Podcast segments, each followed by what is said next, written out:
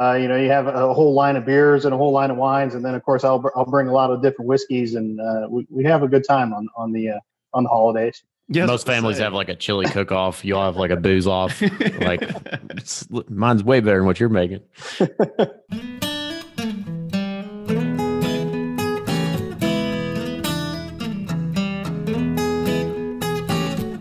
Hey everyone, it is episode 244 of Bourbon Pursuit. I'm Kenny, one of the hosts. And last week, somebody asked me, why didn't I talk about the announcement of Blanton's Gold coming to the US on the podcast opening? They're right, I totally should have. It was a huge miss because it was massive news. So, yes, that is happening. And this will also be one of the major talking points for next week's Bourbon Community Roundtable. So, make sure you tune in for that because it's likely going to be 100% all about Blanton's. All right, on to the news. Diageo is raising a glass to the women behind some of their most famous labels with the introduction of their Crafts Women project. The two new whiskeys are going to be one is Bulleit Blender Select, crafted by Bulleit blender Ebony Major and Jane Walker, created by Johnnie Walker's master blender Emma Walker. Both will be hitting the shelves this spring. Bulleit Blender Select number 001 will be a blend of three of the distillery's 10 high rye bourbon recipes bottled at 100 proof. Diageo also announced the release of Jane Walker Scotch, a 10 year blend featuring whiskey from Speyside. Jane Walker is crafted by Emma Walker, who has the lion's share in most run of inventory with over 10 million casks of aging and maturing whiskey in distilleries across Scotland.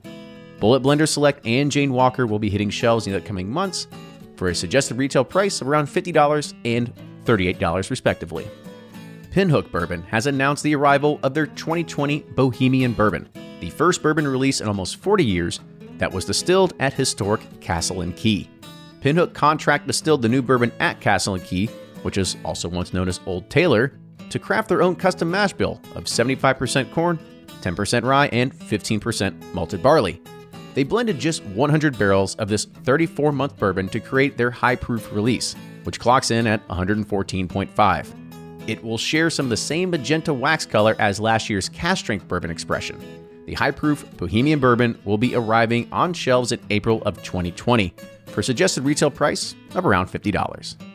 In Bourbon Pursuit news, since the beginning of 2020, we have already selected seven barrels from places like Buffalo Trace, 1792, and Four Roses, while we have eight more barrel selections to go in just the first half of this calendar year to, alone. And we've got places like New Riff, Jack Daniels, Bulleit, Heaven Hill, and more. So if you want to be a part of this, head on over to patreon.com slash bourbon pursuit. And not only can you help support the show, but you get some damn good bourbon in the process. And in more Bourbon Pursuit news, you know that you can find us on every podcast platform out there, such as Apple Podcasts, Spotify, iHeartRadio, Pandora, Google, and even places like YouTube. But now we're hitting the airwaves. Yes, airing on Wednesdays from 9 to 10 a.m., we will be in Bardstown, Kentucky's radio station, WBRT, with frequencies of 1320 AM, 97.1 FM, 94.9 FM, and online at WBRTcountry.com. The first show is set to launch next week on March 18th of 2020. Now, today on the podcast, we into a brand that we know about but don't really know about. And that's A. Smith Bowman, which is owned by Sazerac and based out of Fredericksburg, Virginia. We sit down with their master distiller, Brian Pruitt, to learn more about the inner workings of their operations and how the relationship with Sazerac and Buffalo Trace works as it pertains to the bourbon. With more than 20 years of brewing and distilling expertise, he tells us how they dialed in their stills and is pushing out a unique product. We also talk about their capacity and what the future entails for growth as well. Plus, we may or may not talk about gin for a few minutes. All right. Also, as a small apology, this podcast audio for this week was recorded over Zoom and is the final podcast to air using this platform. All shows going forward are using new platforms that will enhance your listener experience, so thanks for sticking with us. It's time for the show. Here's Fred Minnick with Above the Char. I'm Fred Minnick, and this is Above the Char. As I put the whiskey to my lips, I felt a tingle just throughout my palate. It started on the front and moved its way toward the back, just dripping down the jawline, tickling the top. And it's going to surprise you where this whiskey came from. It was not from Kentucky, Tennessee, or Indiana. This barrel proof bourbon was distilled, aged, and bottled in Texas. That's right, Texas. Texas is on the move, and they have been for some time. And I do believe that Texas bourbon will soon begin to rival Kentucky in competitions and with consumers from California to New York and from Alaska to Hawaii. Now, this bourbon that I tasted that kind of wowed me was TX Texas Straight Bourbon Whiskey. It was 127.4 proof, four years old, barrel proof is on the label, obviously, and it's from Firestone and Robertson. I tasted this on my YouTube channel. If you haven't, go check that out. It's for my What's in the Box segment where I open a box and taste whatever's in the box. But this this bourbon really was one that kind of um, made me think, rethink my position on where Texas is. Now, I've always thought Texas is a growing state and very powerful when it comes to whiskey, and I think the rise of Texas has been has been happening for some time. But in the last couple years, we have seen Texas distillers like Iron Root win major awards. We've seen Balcones kind of like um, you know get on shelves all over all over the country and win uh, pallets, especially those in the American single malt category. While Garrison Brothers has kind of dominated like this like this landscape and built a cult following for itself. I think right now Texas is prime to do things in American whiskey that we've not seen any other state be able to do. And there's a good chance as I go off to San Francisco to judge the World Spirits Awards that we could see a Texas whiskey win a lot of gold. I'll say this Texas has the formula. They have the formula to be able to compete with all the great distillers around the world. They have a consumer base that really is passionate about anything from Texas. I mean, hell, you could you could slap made in Texas on anything and it would sell out in Texas. Those people love their state. And they have a lot of talent and they have the education there. Like people from that state uh, who are in the distilling business have taken the time to go get the education that it requires to be good distillers. They're also humble. You don't see them slapping master distiller on their, or for the most part, you don't see them calling themselves master distillers without, in their opinion, earning it. And I also don't think that you see a lot of like terribly bad products coming out of Texas. The one thing that's going to hold Texas back is its water. Water has it's it's it's not a resource in abundance in Texas. And this is something that I think that every whiskey state needs to be able to rely on. You need to rely on uh, a lot of water, obviously, but keep your eye on Texas. Something's going on there, and if you if you haven't tasted this yet, make sure you go pick up a bottle of that TX barrel proof bourbon. And if you followed me for a while, you know how hard it is for me to give a compliment from te- to Texas. After all, I was born and raised in Oklahoma, where we kind of rival Texas in a lot of ways. And that's this week's Above the Char. Hey, if you have an idea for Above the Char, hit me up on Twitter, Instagram, or Facebook. Just search for a name, Fred Minnick. Again, that's Fred Minnick, M I N N I C K, or go to my website, fredminnick.com. Until next week, cheers. And they're off for another Gift 270 2020 Unicorn Raffle. Your $20 ticket gives you not one, but two chances to win from our lineup of 20 Woodford Reserve treasures, including the grand prize, the rarest unicorn yet, the Woodford Reserve Kentucky Derby 150 Baccarat Edition. Only 150 bottles were made and is just like the one the Derby winning owner receives. Quit horsing around and get your $20 tickets now at give270.org. Charitable Gaming License ORG 0002703. Ed Bly and Rising Tide Spirits are back again with a new release of Old Stubborn Bourbon. And this release of Old Stubborn is a premium hand marriage of 10, 11, and 12 year cask strength, barely filtered pot still bourbon. It comes in at a staggering 123.8 proof, and the flavoring grain for this one, which the last one was wheated, but this time it's now rye. Rich, sweet, and bold with a long finish that's sure to be another eye opener. You can order online at Seelbach's or thebourbonconcierge.com and you can even purchase in person at Revival Vintage Spirits and even now with very few select stores in Kentucky. You can get it now while you can, but be sure to do it because it's not going to last long. From their bar to yours, Chad and Sarah of the popular YouTube channel It's Bourbon Night bring you their favorite at home old fashioned mix with the new Elemental Elixirs Golden Hour Syrup. It's a custom made syrup with notes of bold black tea, warm spices, and orange zest. All you need is your favorite whiskey and ice. No bitters needed. One bottle makes 16 drinks, so that's only $1 a cocktail before you add your own whiskey. They can also be enjoyed in other cocktails or spirits, mocktails, coffee, tea, and anything you can think of. It's crafted locally in Lexington, Kentucky, and you can get your bottle now at whiskeyambitions.com.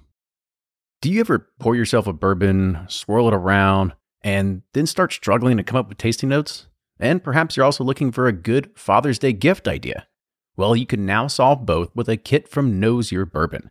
And unlike other nosing kits on the market, Nose Your Bourbon kits feature real ingredients for the most authentic aromas. You can smell real Tahitian vanilla bean instead of some synthetic aroma that's just made from chemicals. So head on over to noseyourbourbon.com and enter code BP10 for 10% off your order.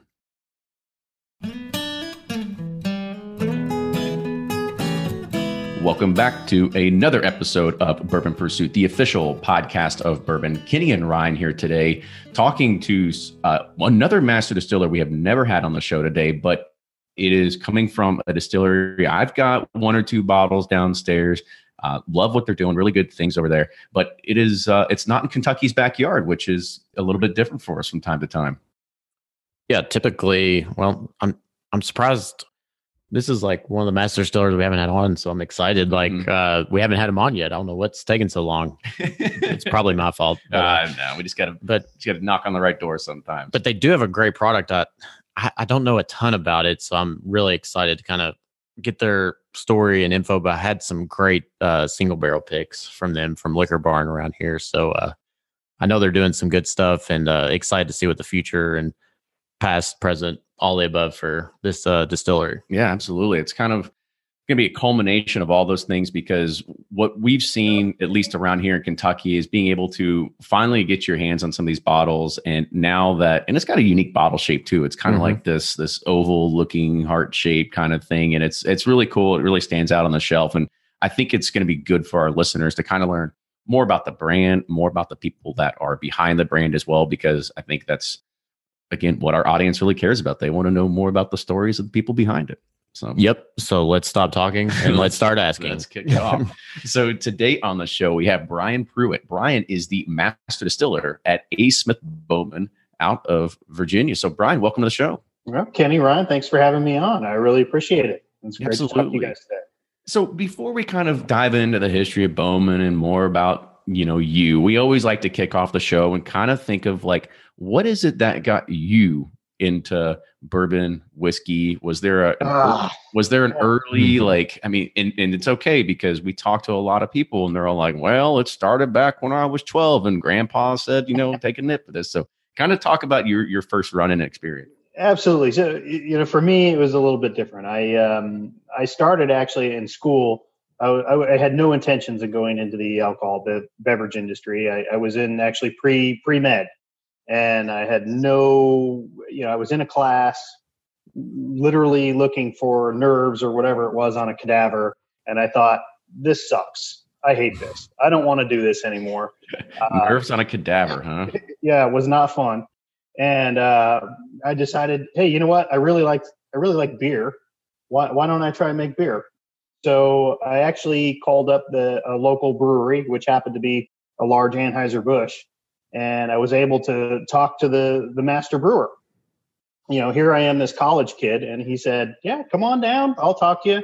I'll tell you how I got to where I was." And and I went in and talked to him, and and he said, "Yeah, this is what I did, and this is the path I took." And so I next day went in and uh, changed my major to uh, food science and uh, did the whole food science thing Colorado State, and then uh, eventually went on to do the master brewers at UC uh, Davis um, and started in the brewing industry. So I was working a lot of small craft breweries across uh, Colorado and California. And uh, you know, after several years in the brewing industry, I decided I wanted to learn what beer became when it grew up. You know? when it comes, see that's that's the fun part though. You always got to start with beer before you make to the get to the spirits anyway. Absolutely, a, lot of people don't realize. You know, basically what we do here is is you know for whiskeys is you is you is you make a beer and then you're going to distill it after it ferments. So I kind of really wanted to to learn about that. Uh, so I, uh, I I found uh, at the time I, I found a uh, weaseled my way into the the wine industry, which had a very large uh, distillery with it, and uh, was able to learn about uh, you know under a master distiller and a master blender. Uh, that had probably a combined about 80 years worth of knowledge, and I worked for them for well over a decade, and you know got to make all sorts of things. Got to make um, brandies and vodkas and gins and spend time in Mexico making tequila and Caribbean rums and, and of course whiskeys and um, but eventually I, I, really wanted to get back to kind of my roots, which was uh, small craft, um, you know, high quality spirits, and that's what brought me to A. Smith Bowman. So mm-hmm. it, it's kind of a, a, maybe a different route than some have taken uh, versus you know just like yeah my, my my father worked in the industry and I got in the industry and you know it's um I, I, will say that all of my family is involved with the alcoholic beverage industry my brother works for breweries my dad owns a winery and i'm in booze my sister's the only one that hasn't made it uh, she's a doctor so um, you know yeah, you got it. She liked the nerves on the cadaver. It's a trade yeah, yeah, exactly. So it sounds like you've worked with a lot of spirits. Uh, I know you're probably going to say you want to work or whiskey is your favorite thing to work with, but what's been one of your favorite uh, spirits to work with? I, I absolutely love whiskey, and I mean it, it came from uh, you know the the brewing side and just seeing what you can do with the grain the grain bill, different yeasts, um, and then taking that on and the maturation side. Um, I think that's I think that's great. Now I, I don't discriminate against the spirits though. I, I love them all. I love all sorts of spirits. You know, in the in the summer, sometimes it's nice to have a nice gin and tonic. Uh, sometimes uh, you know you need a, a, nice brandy or rum drink when you you know you're out on you have to have a boat drink you know out, out on the boat got to have that rum drink uh, but of course you know nothing nothing beats a nice nice single barrel bourbon so mm-hmm. Absolutely. See, when I go on the boat, it's like it's the only time I let it slide is like you get the Bud Light limes or you yeah. get one of those kind of like the very fruity kind of forward kind of beers. It's the only time it works is when you're on a boat. Well, it takes plenty of beer to make to make good bourbon. So Absolutely. We'll let it slide. well, cool. So that's good to see. Like, so was there? I kind of want to talk about your family life here a little bit. So you talked about your family all kind of being in the the alcohol beverage industry. Was there a you know, at least from your your your parents' side of it, was there an influence that said like, "Hey, like this is a this is a good route for you to go"? Was that a an opportunity that you said you already kind of have experience in this yeah. because my family was a part of it? Like, was that uh, an influential factor into it?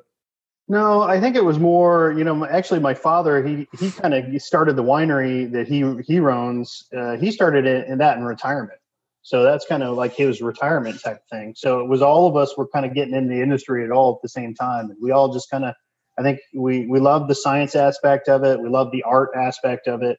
Um, you know, we just kind of all went different ways, and um, it was just one of those things that yeah, we get we get together and we have some pretty crazy. Uh, uh, Christmases and things like that, where you can, you know, you really get to bring out the full spread of uh, uh, different, uh, I'll, I'll, call it tipples. Uh, you know, you have a whole line of beers and a whole line of wines, and then of course I'll I'll bring a lot of different whiskeys, and uh, we, we have a good time on on the on the holidays. Yes, Most families have like a chili cook off. You'll have like a booze off. like mine's way better than what you're making. so it's uh it, it's it was kind of interesting, but yeah, we I mean we definitely help each other out and uh, you know, I'll, I'll, get calls from guys all the time. They'll say, "Hey, I talked to your brother the other day, and I you know, don't don't believe a word he said," uh, or "Hey, I was at your dad's place. I uh, don't believe a word he said. He doesn't know what he's talking about." So, you know, mm-hmm. give give each other a hard time. Well, that's okay. I mean, it's family. You have to give each other a hard time, uh, especially in the holidays. That's kind of oh, like yeah. I kind of like the booze off. We should probably we should make a bourbon pursuit booze off for our Christmas holiday party. it wouldn't last long. My family that like every time I bring straight bourbon or neat, they're like, I can't believe you drink this. This is oh, this is awful. so let's you know before we start talking more about your job and everything like that that you've gone with, let's let's give a, a our listeners kind of a an understanding and background of really what's the history at A. Smith Bowman because I just realized before we were coming on here that it's it is not Abraham, it is actually Abram Smith Bowman. Yeah, so absolutely. yep, we're the experts. You know? yeah, so school us. So, so A. Smith Bowman is actually uh, one of the oldest distilleries on the East Coast. It was the oldest distillery in Virginia, uh, started by Abram Smith Bowman, and a lot of his family actually um, kind of has roots to the you know the pioneers of of basically during the Revolutionary War, discovering what is now current day Kentucky. So if you're in Louisville and you go out to Bowman Field, uh, that is actually part of the Bowman, what was discovered and named after one of the Bowman family. Uh, oh, really? Hmm. Centaurs of, of, of uh, Cedar Creek, as, as they were known. And all of our current day products are all named after the Bowman, like historical Bowman figures. Uh, but kind of getting to modern history of you know how Abram started it. He was actually the great grandson of of uh, Abraham Bowman, or sorry, George Bowman, and um, he was actually in the distilling industry prior to Prohibition. He he ran a distillery in in New Orleans prior to Prohibition, one of the largest rum and bourbon distilleries, Algiers Point, and uh, and then after you know Prohibition, he he happened to buy about 7,400 acres, and uh, he opened up a granary and uh, and and cattle and uh, then he, you know, of course, prohibition ends in 33. Uh, 34 is when it ended here in, in Virginia. And he decided, hey, you know, I already know this business quite well. I, ha- I have all my own corn, I have all my own rye. Let's start making bourbon. And, uh, you know, and that's what he started doing. So, right in 34, 35, he started making bourbon. Um, and his goal was basically straight, you know, grain to glass. We did everything from, like I said, growing the grain uh, we harvested our own trees and made our own barrels. I mean, we did it all. And the, the, whole point was to make, you know, high quality spirits. And, uh, you know, we kind of continue on to with that, uh, that kind of mantra today. We're, we're known for making bourbons, of course, but we do other spirits as well. So that's that's kind of a little bit of the history of it. We give a we give a complete history. If you ever make it down to Virginia, we'll give you the complete history. there we go. We'll we'll we'll do the the thirty minute tutorial yeah. one of these days. that sounds good. Does it ever uh, make you all mad that like Kentucky gets all the glory for bourbon when Virginia was like the the state before Kentucky? You're like, well, you know, we have a lot. There's, I, I, will say, a lot of people come in and they're very proud of their their Kentucky bourbon heritage, and and and uh, we're we're proud of it as well. But uh, we always like to remind them that Kentucky used to be part of Virginia, and we say, exactly. well, we've been making bourbon here for a long time too. So was kind of just curious about like the current operation, like kind of like the year that really it started, or or is it still like been all running since eighteen whatever? Well, so we started, like I said, in, in 33 in Fairfax County, which is about just outside of Washington D.C. area, and uh, we moved it to their current location here in 1988. Uh, so we've been running here in this location since 88. And the reason we moved is because basically we sold off the, the family sold off the farm and uh, the the city of Reston or that Fairfax County, which is well over a million people now, uh, just kind of grew around the distillery, and they're you know having this distillery where literally uh, they were walking the cows in from the farm to feed off the slop down the middle of the road. Uh, they just didn't they kind of didn't like that so much, so. Uh, moved to the distillery where, where we're at now, which is about 45 miles south of Washington, D.C. We're in the small town of Fredericksburg um, and it's you know it's been it's been a great location for us. So we're right along the Rappahannock River, and and uh, you know it's a great area for aging bourbons, and uh, we've enjoyed it here so far. Talk a little bit about like the the history of the the master distiller title there as well. Are you uh, the the fourth, the first of the the new one? It, did they not have master distillers back then? No. kind of talk about that. Yeah, actually, so th- there's been six master distillers here in the history of the company since the 30s. Uh, the first one uh, was for about five years, and uh, then we had uh, kind of one or two that only lasted about um, you know five to ten years. And the previous master distiller uh, was actually, or two master distillers ago, was actually here for about 30 years. He kind of took it from basically took over as master distiller in the 80s until uh, almost 2011. And then the previous master distiller to me was uh, Truman Cox, who came from Buffalo Trace, actually. And he was here, um, I think he worked here for probably about three years, but he's only master distiller for a little over a year and a half. Uh, he sadly passed away uh, very, you know, very unexpectedly. And I took over from him. He had, he had been gone for probably about six months uh, when I took over. So I came into uh, you know into a building with you know there there hadn't been a master distiller for six months. So it was one of those things where you you you hope that uh, the previous master distillers had taken notes, and you go in and you learn the still and you find out what's going on and you taste through the stock. I know that's that's rough to do. Got to taste through all the stock to find everything out. Somebody uh, and, and, thank you for for taking that mm-hmm. sacrifice for us. We appreciate uh, it. I'll, I'll, I'll, that's okay. I'll, I'll do it again. I get it if I have to. So, um, but it was, you know, it was just trying to come in and find out what the house flavors were, uh, how the stills ran, and and just taking it from there. So I've been in this role for six years now. So, how long do how long do you think it takes to become comfortable with the existing setup and to kind of get those you know like basic flavor profiles you're looking for dialed in?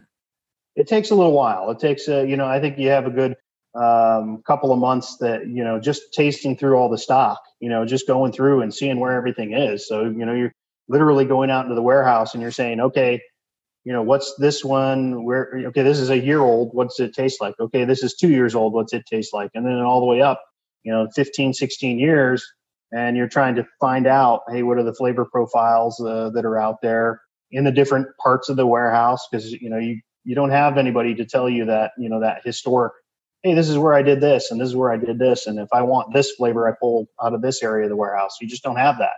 So, um, you know, that, that took a little while, but you know, once, once you get there, I think then it's tweaking it to make little, little changes right off the bat, just to, just to kind of make it your own style and, um, and then kind of improve the product. And that's one of the things that we always want to do is, you know, that's, that's our logo or our motto here is pioneering spirit. So we're embracing our history and just pushing the future. We're just want to improve our products every day. So we don't want to just sit back and go, yeah, that's okay. It could be better.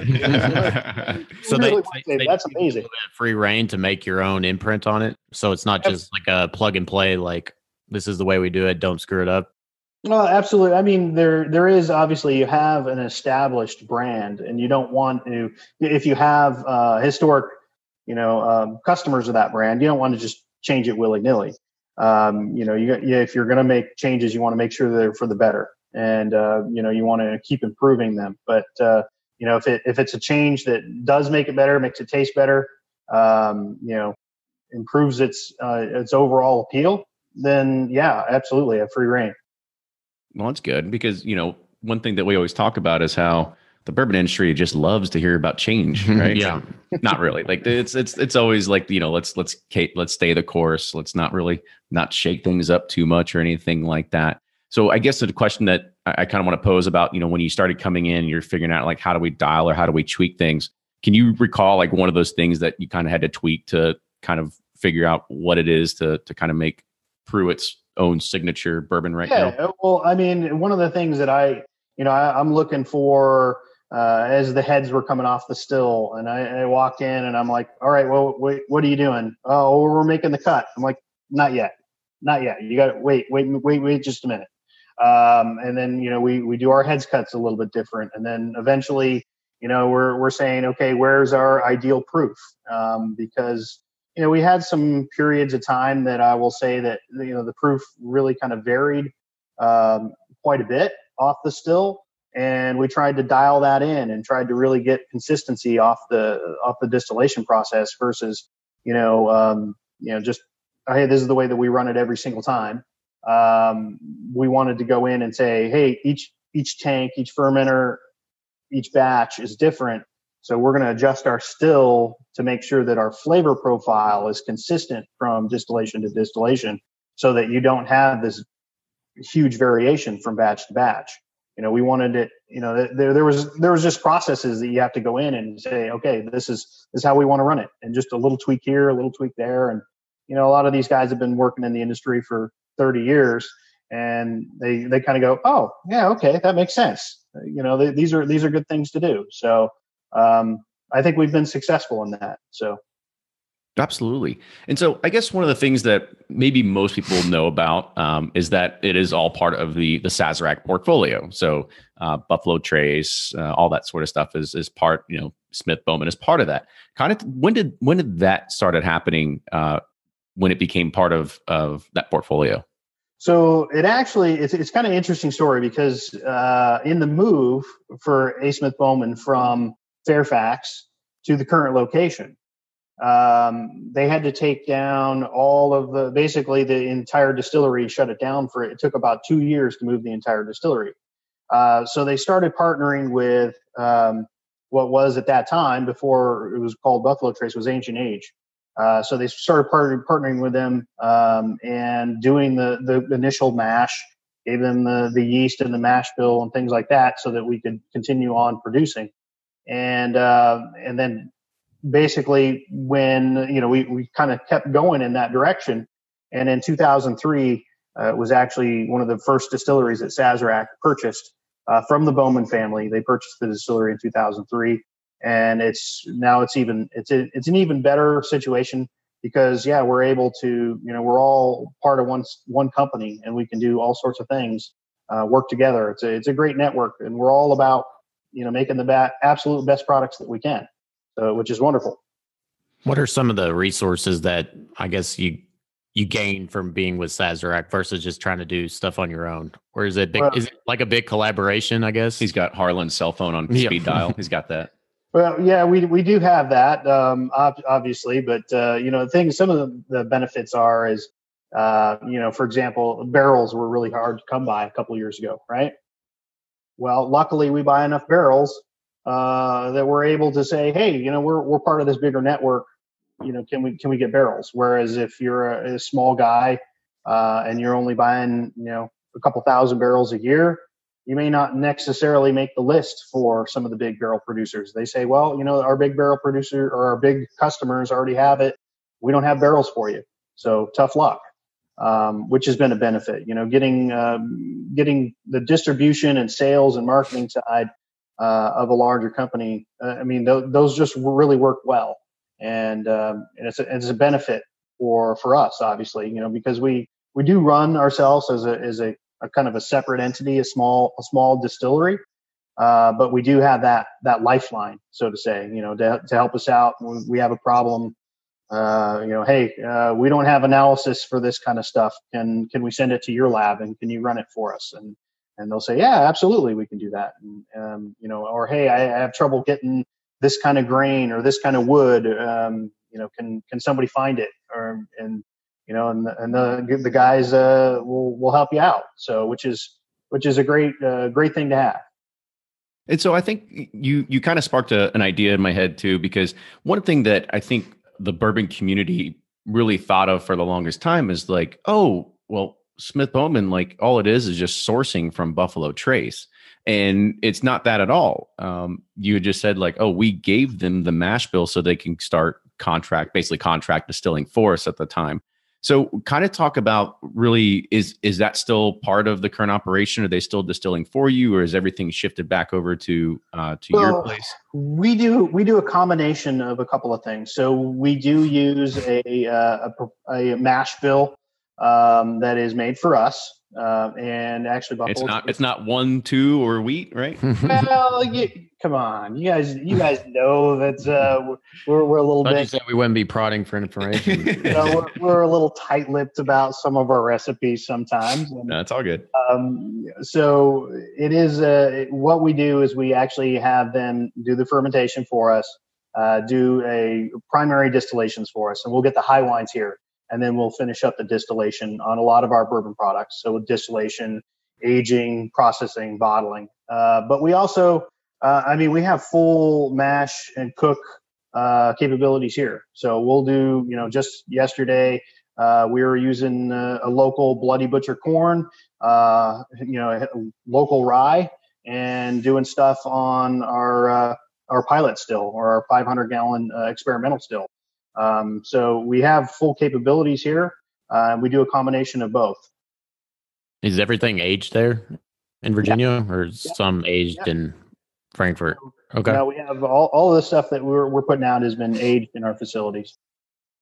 And so I, I mean, it's uh, I think there was it had to have been a few years ago now. There had been there had been some pretty high aged releases that had come of limited edition sort of stuff that came from your distillery. I think like in the rounds like 14 or 17 years old and stuff like that. Was that still your all's product as well, or kind of kind of give a little bit of well, you know, sometimes sometimes we'll we'll go out there and, and it depends on the product. Uh, most of the really old stuff uh, has been aging in our in our uh, our cellars for for quite some time or our warehouses for quite some time. Uh, sometimes we'll we'll find uh, I'll call them unique barrels that we use for certain products, and we'll bring them in and age them uh, and blend them. We're we're big on uh, on blending a lot of product here, so we like a, a, little small batch. And sometimes when we do Abrahams, we'll do some uh, we'll find some very unique stuff that doesn't work. Um, but the majority of them have been almost primarily uh, 100% aged and, and, and produced here. Great. So, I mean, I'm I'm already learning something, right? Because, like I said, from from a real whiskey geek background, most people kind of assume that, oh, you know, part of the Sazerac portfolio, it's some of the stuff that's just could be the the Buffalo Trace, basically mash bill coming in. But no, it's good to understand that there is uh, there is this unique factor that is driving into it. And we had kind of touched about, uh, you know, talked a little bit about the the operation. Kind of talk about more along the lines of the size of what you're all able to do there uh, on your own, uh, and maybe even with combination of what's happening inside of Frankfort, with in regards of how many barrels are you filling per day, and so on and so forth.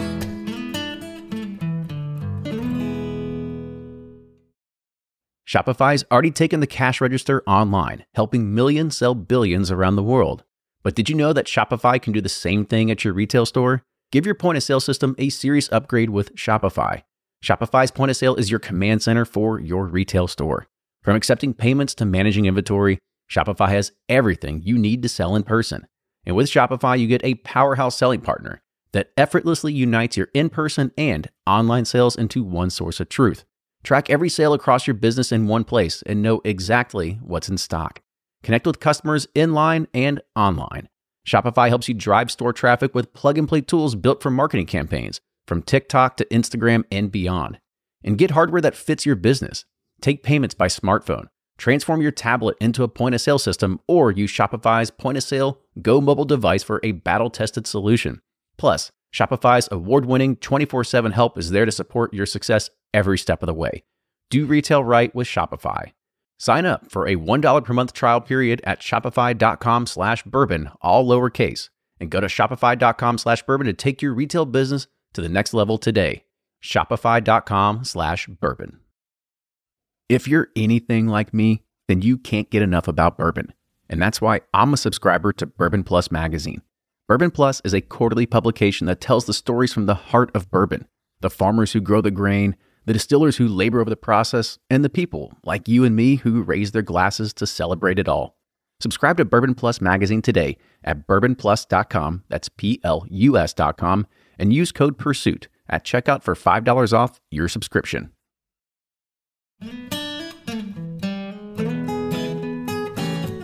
How many barrels are you filling per day and so on and so forth well and that's that's unfortunately one of the few things that the the they, they asked me not to speak about too much okay uh, as far as fine. our mm-hmm. production our production size but I, I will say what we do in a day is uh, or even a year is what some of our sister distilleries can do in a day right mm-hmm. um, you know we we we we find ourselves very uh, very efficient. You know, our still we're able to distill at almost 10 barrels an hour on our, our 2,000 gallon pot still. So wow. we're moving pretty quick on that. But and we can we can barrel really quickly. You know, we can we can empty a cistern tank in a matter of you know two or three hours. So we, we feel we're up there in, in terms of uh, all of our infrastructure is made for a large large distillery. Uh, but in terms of our production, we're we're what we would consider a, micro distillery. You know, we're very small. All right, we promise no more no more poking and prodding on my. Don't do it. You talked about uh, Sazerac helping you all get distribution into states. How many states are you currently available in? Well, currently we're I think we're around forty states, um, okay. and we have distributed in the past to the UK. Uh, we do send some products to Japan as well. So it's, I mean, we're we're out and about. Most of what we concentrate on, though, is of course Virginia, the East Coast. Uh, Kentucky's a big market for us. Uh, Indiana is also a good market for us. So I mean, it's kind of if, if, you think if you look at the map and you look at the you know kind of the south or, or southeast states and uh, mid central states, it's really where we focus. Uh, but we do, I mean, of course, we have distribution in, in California and we have some in Oregon and things like that. But uh, for the most part, it's it's mostly in the east. So I kind of want to like shift a little bit and kind of talk about uh, back to kind of like the distillation, really like the flavor profile that you all are, are really trying to dial in on. You know, most people, I think Ryan brought it up at the very beginning. You know, Kentucky's very proud, very very proud of their bourbon. Absolutely, and they should be. And, and so, kind of talk about really what is is I mean, is there a an overall flavor profile difference that is, uh, you know, coming from you all because you know there's there's we always try to talk about oh limestone filtered water it's so great here in Kentucky, but most people, if you listen to the show enough, we're like, okay, it's reverse osmosis everywhere. We can kind of we can kind of sit there Yeah. and like put a checkbox like that's really nothing important nowadays. So, kind of talk about uh, a different kind of flavor aspect that really you're trying to get with inside of your your bourbon versus what you can get off the shelf of any other Joe Schmo Kentucky bourbon out there. What what we look for is we look for a lot of like baked apple and cherry notes in the distillate. Uh, our yeast really kind of produces that that kind of note. So we and we want that to be emphasized in the in the raw spirit. Uh, the white dog coming off the still, um, and we want it really clean. We want that nice um, corn. You know, we want that sweet corn, a little bit of a hint of that rye coming through, uh, but we don't want it to be spicy. We want it to be really super smooth.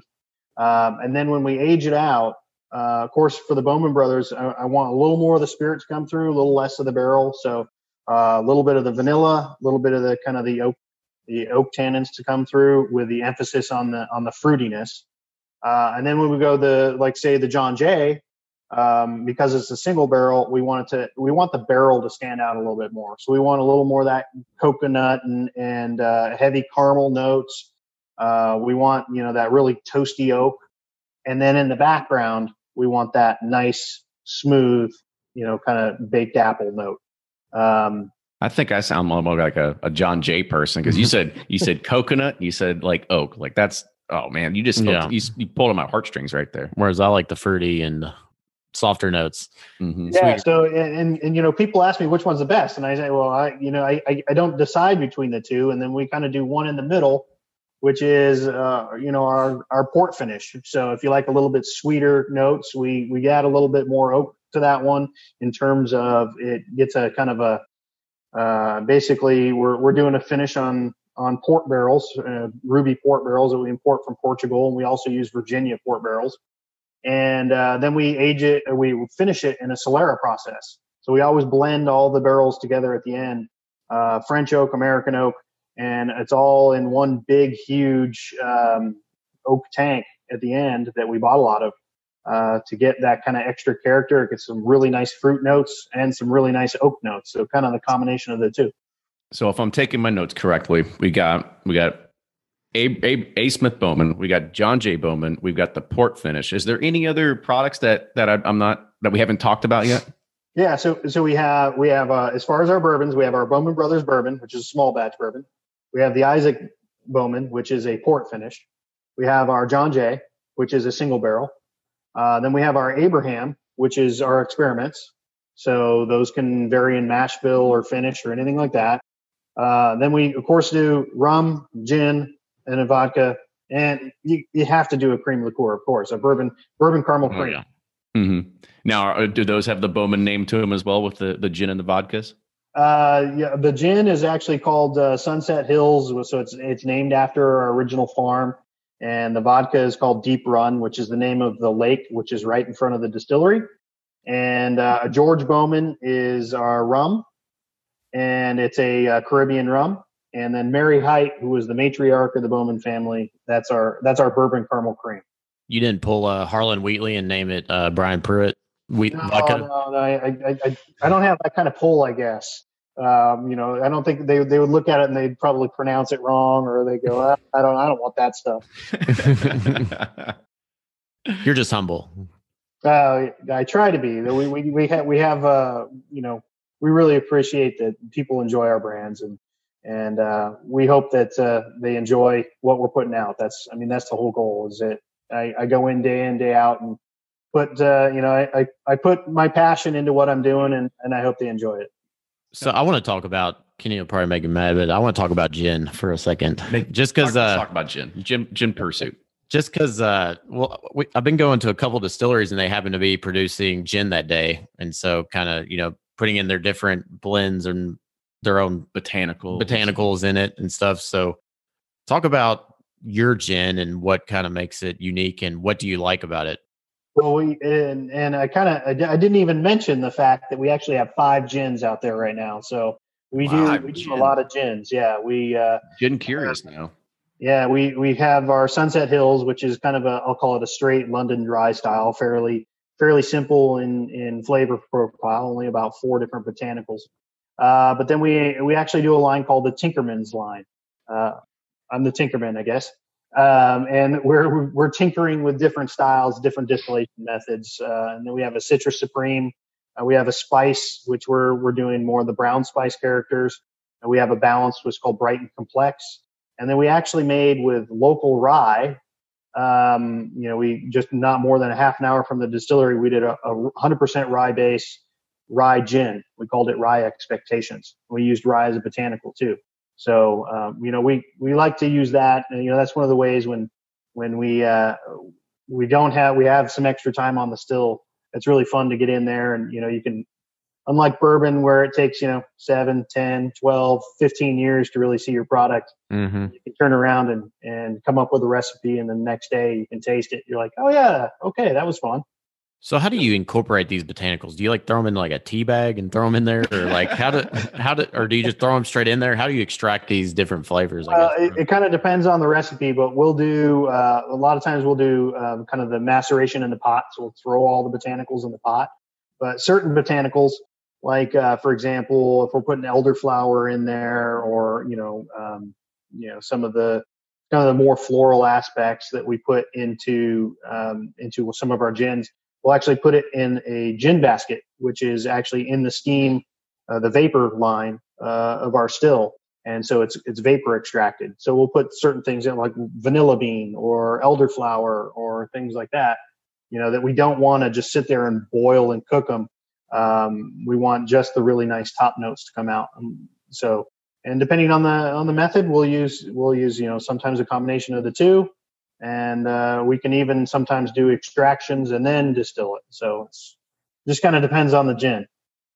Could you do that with bourbon or whiskey, any type? Like, I guess not. Well, because if you have the fifty-one percent corn, and then say you want to get certain fruity flavors or certain van- vanillins, could you technically extract them from in the still?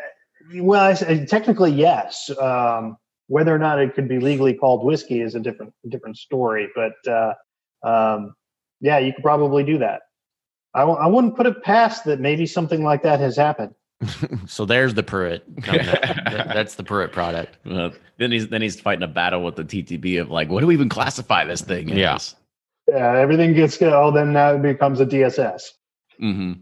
All right, off the gin I was going to say, you got any more gin no, gin things going on? I just here? find it interesting because, like you said, you can s- distill it there and get the flavors right then and there versus having to wait. So I was always curious about it. Got to you got to have your vitamin G and vitamin T in the summer. So That's right. exactly. So, uh, you know, one thing that we kind of talked about at the very top of the show, you know, Ryan said that, you know, the products that he tried were all single barrels. So, kind of talk a little bit about the single barrel program that you do have there. Um, you know, I've I've made been made aware of it at, uh, at some point. We probably need to do our own single barrel there too, and we'll we'll If we get out- invited. Yeah, well, if we get invited, just let us come out there. We'll we'll choose a Yeah. barrel. Well, and we have we we we kind of for a while because uh, the John Jay is really what we do is single barrels, and it's and it's a it's a well aged product. Um, it's anywhere from nine to fourteen years typically is what we'll age that product in a single barrel. What we like to do there is you know I've anything that really kind of goes out in our normal uh, production runs. Uh, I want a specific flavor profile. I want that, like I mentioned earlier, you know, that vanilla and the coconut and, and um, and the high toasty notes. But sometimes you get some barrels that are really, really good, uh, but don't meet the flavor profile of uh, what you would want, expect on the shelf. So if you were to buy a John Jay uh, today and then a couple weeks later go out and buy another one, and they didn't taste the same or similar, you you might be a little bit upset, and you may have loved it before and, and you didn't love the next one. So what we do is, you know, barrels that are slightly different, barrels that maybe have a little more spice, or maybe a little more fruit, uh, or maybe a little more vanilla. Um, they're wonderful in their own right. Uh, we put those into into a lot of our private barrel selections is when we do those. so that's why you know some people have specific tastes that they're looking for. They're looking for more of an earthy, spicy. Some have more of a you know, like I said, a sweeter profile. And those are the ones that we we've done in the past, and we've we've been pretty pretty tight on barrels just because of the. I mean, just purely on the amount of we I don't think any of us expected the growth of, of single barrel bourbons uh, to take off like it has, and so we've been playing catch up. But uh, hopefully we'll we'll have more and more of those barrels available in the future. But there's there has been some absolutely spectacular ones that have come out recently. You know, some ones that uh, you know I, I put in my I call my spice rack. You know, if I if I have something that is really amazing, doesn't fit the profile of John Jay, uh, but maybe potentially, you know, if I can use it for blending, uh, like I mentioned, blending into an Abraham, Abraham down the road. You know, hey, I need a little more spice or I need a little more uh, fruit, and then I'll take these out of the spice rack. And occasionally they just sit up in the spice rack, and I can't find a home for them. So I let people taste them, and if they like them, they can take them home.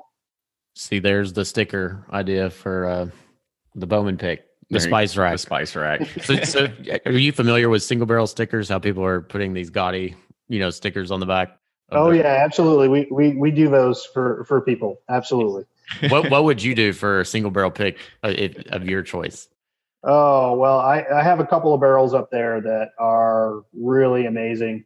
Uh, I've been sitting for a while, and um, yeah, they're getting up there in proof. I should probably pull them pretty soon, but uh, uh, you know, it kind of depends on the day. Some days I like a little more, a little more spice in my uh, my bourbon, uh, and other times I, I, I, like a really soft, almost almost a wheated profile.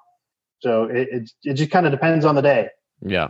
Well, I'm going to go ahead and put in a request now uh, because if you go through and you find one that is like super coconut, it tastes like an almond joy just go ahead and earmark that one and be like, yeah. right, hold on, let me, mark, let me mark this down right now. Yeah. Yes. As ahead. you're going through your sampling today. Yeah, sampling, put it on a post-it note and be like, all right, this is for the Bourbon Pursuit guys. We'll send you some stickers you can throw on there. yeah, absolutely. Make sure they're really big and round and cover the whole back. We, what sure got you covered. Yeah, we'll do it. that sounds great. We'll we'll even we'll send you our uh, our handwriting too, so you can just like trace it on the on the barrel head. So we can just go ahead and claim it. So the um, you know, one of the things that we always like to kind of talk about is, you know, you kind of talk about extra still time and kind of like what can we do, create some experimentations, do some crazy gins and stuff like that. But we look at really what's happening into the the bourbon market and the bourbon world. And one thing that you as a master distiller you have to do, you have to kind of look at the spreadsheet and start calculating like what is what is this bourbon market? What is this boom going to look like in the next few years? What's is there going to be a bust? What's it going to look like? Where where do you kind of see the the market trending here uh, in the next three years, five years, decade, decade? Three years, five years. I think it's going to start slowing down a little bit. Um, you know, it's just been growing. It's it's such fast pace.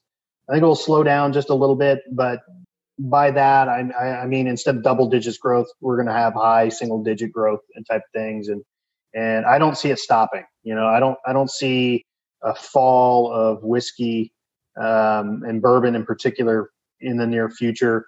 I think it'll just kind of flatten out for a while. You know, it, it's we've had this huge spike.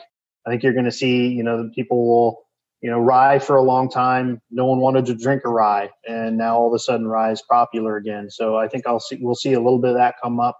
Uh, I think it's going to be healthy for the next few years. Um, and probably the next five, ten years, I think it'll be pretty healthy. At least we're counting on it uh, we're putting down the stock for that. So um, I hope I hope it continues that way, and I hope I'm right. So otherwise, I got a lot of stock. I'm going to have to figure out what. well, we're in the bulk market. Yeah, well, so. that is we like to drink whiskey too. We'll be more than happy to help you. Just you know, go through and sample every barrel that's out there. Yeah. So talk about uh Virginia and how how they kind of embraced you guys, you know, and hung their hat on you as like this is our distillery. Do, do you kind of have that with uh, the state or? Uh, well, we we do. There's you know it's it's interesting. And last you know up until the 50s, we were the, really the only distillery in Virginia, and now you know over the past five years, uh, just the distilling industry in Virginia has really taken off. Uh, we've gone from you know being 20 small distilleries in the state to now I think there's 70 in the state. Um, but I think a lot of people still embrace the fact that you know bourbon is one of the products and whiskey is one of the products uh, that is made and has been made in Virginia for a long time. And there's a lot of people that uh, really, really are, are, putting out some great products. And you know, and I, I think it's it's great that a lot of people look to A. Smith Bowman and they go, oh yeah, okay, that's you know that's that's the model of, that we should follow uh, for making a great uh, bourbon or a great whiskey in the state of Virginia.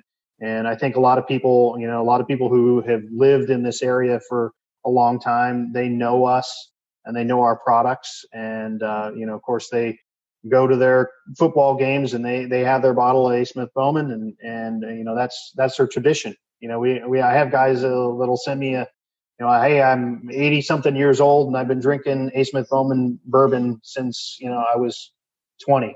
Uh, so, which is great to hear. You know, that's it's one of those legacy products that um, uh, you, you, know you just don't find the history in a lot of the smaller distilleries, and I think that's a wonderful thing to to be a part of that history.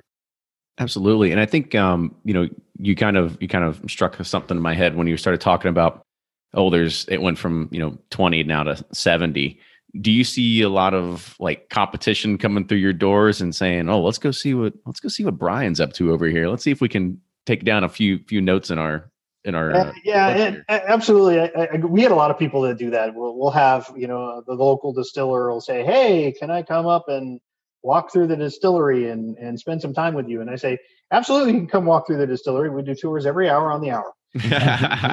And, can, and we don't hide anything and you can you can see exactly what we're doing. Now we may not tell you exactly what we're doing. We may not tell you you know hey this is the mash bill. This is how we're doing this. But you can see what we're doing and um, you know we're, we're we're very you know we're supportive. We want to we really think that the industry has room to grow, and we want to support them.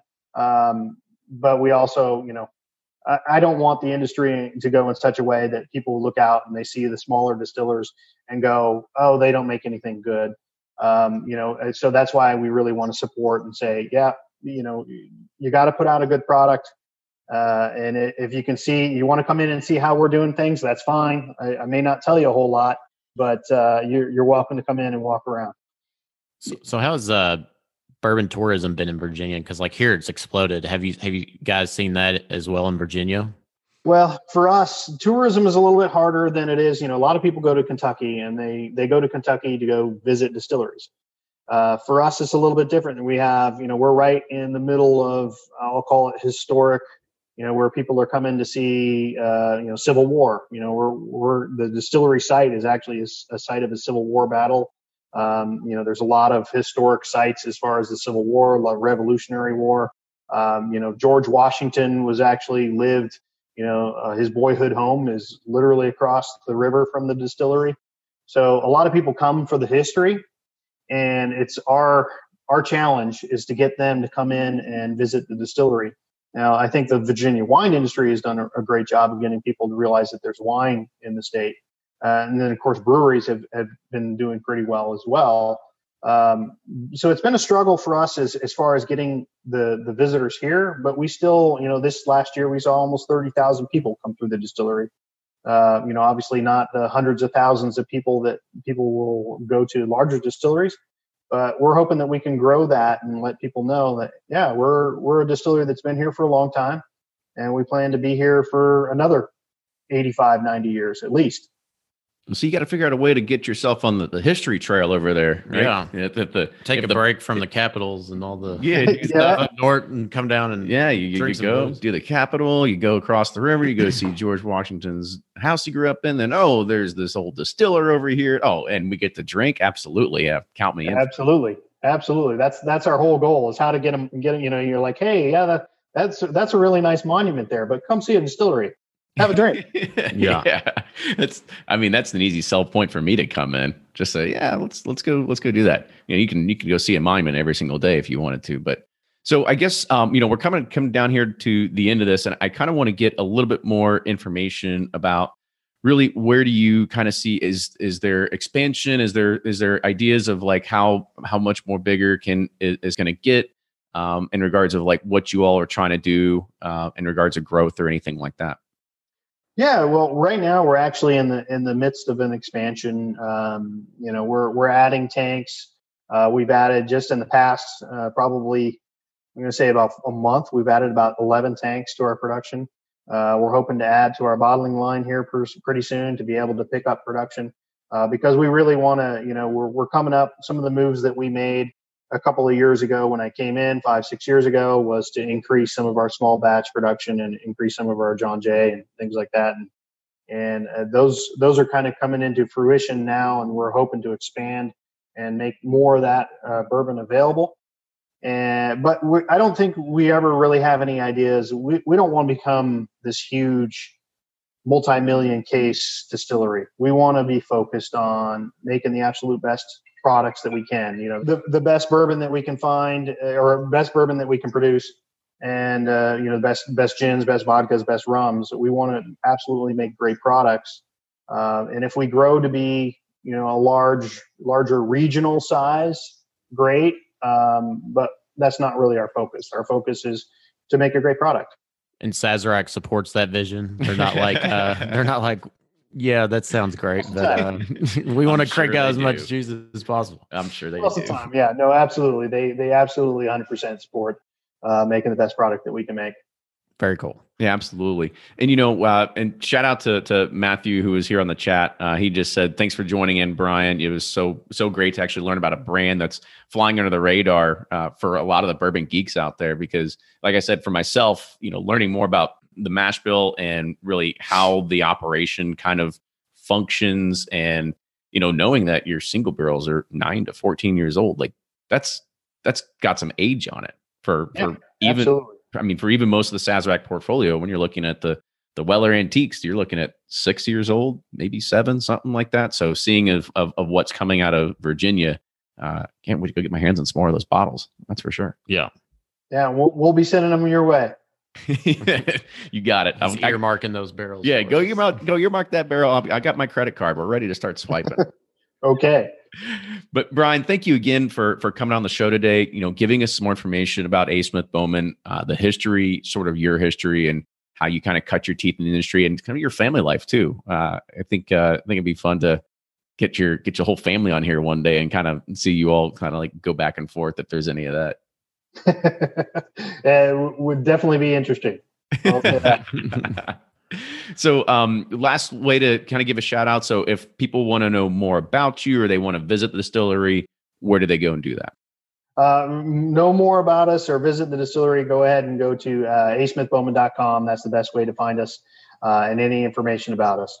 Uh, we're on twitter and instagram as well but uh, you can get all that from the from the website there you go and ride the coattails on the virginia history trail and stop, stop over in, there yep. and uh, yeah and then go and get yourself uh, a nice bottle of A. Smith Bowman to take home, or John J. Bowman. I think I think the John J. at least fit my flavor profile. Absolutely. well, you, and you never know. You can come in and, and, and try them all next time you're in the area. Okay, sold. So, yep. so make sure everybody that you are, uh, you know, you check out their website. Make sure you go to bourbonpursuit.com. We've got links on there for all the episodes that we've had. If you want to know more about any of the the, uh, the Sazerac portfolio, you can kind of check out some of our past episodes we've done there too. If you want to follow us, Twitter, Facebook, Instagram, we're all over the place there. Um, yeah. And then also thank you to everybody that is a Patreon supporter that was joining us watching this show live as it happened on YouTube. Just again, one of those perks of being able to watch this live before it actually goes out on air. So Brian, go ahead and close it out. Yeah, for sure. Brian, thanks, man. That was uh very thank interesting and great. You know, like you said, the bourbon has been crazy growth and we're kind of have blinders on, you know, we have these Kentucky brands, you know, things that we're used to and like w- we focus on those, but then you forget that there's these guys like you all doing such great things and like he's flying under the radar and uh with the flavors you were talking about like i think kenny and i might run out and go get some bottles after this i just uh, want to find and, some more coconut That's yeah the coconut and the oak and all that yeah but uh no appreciate your time man it's a cool story and uh i want to come to your holiday party so we'll do these uh booze wars yeah absolutely yeah. Uh, I'll, I'll put the invitation out next time Cool, cool, cool, cool. So, uh, yeah, if anyone has any show suggestions, comments, feedback, uh, let us know. Um, we're always here to serve you guys. Yeah. You know, bring the audio to you. So, uh, we'll see y'all next time. Cheers.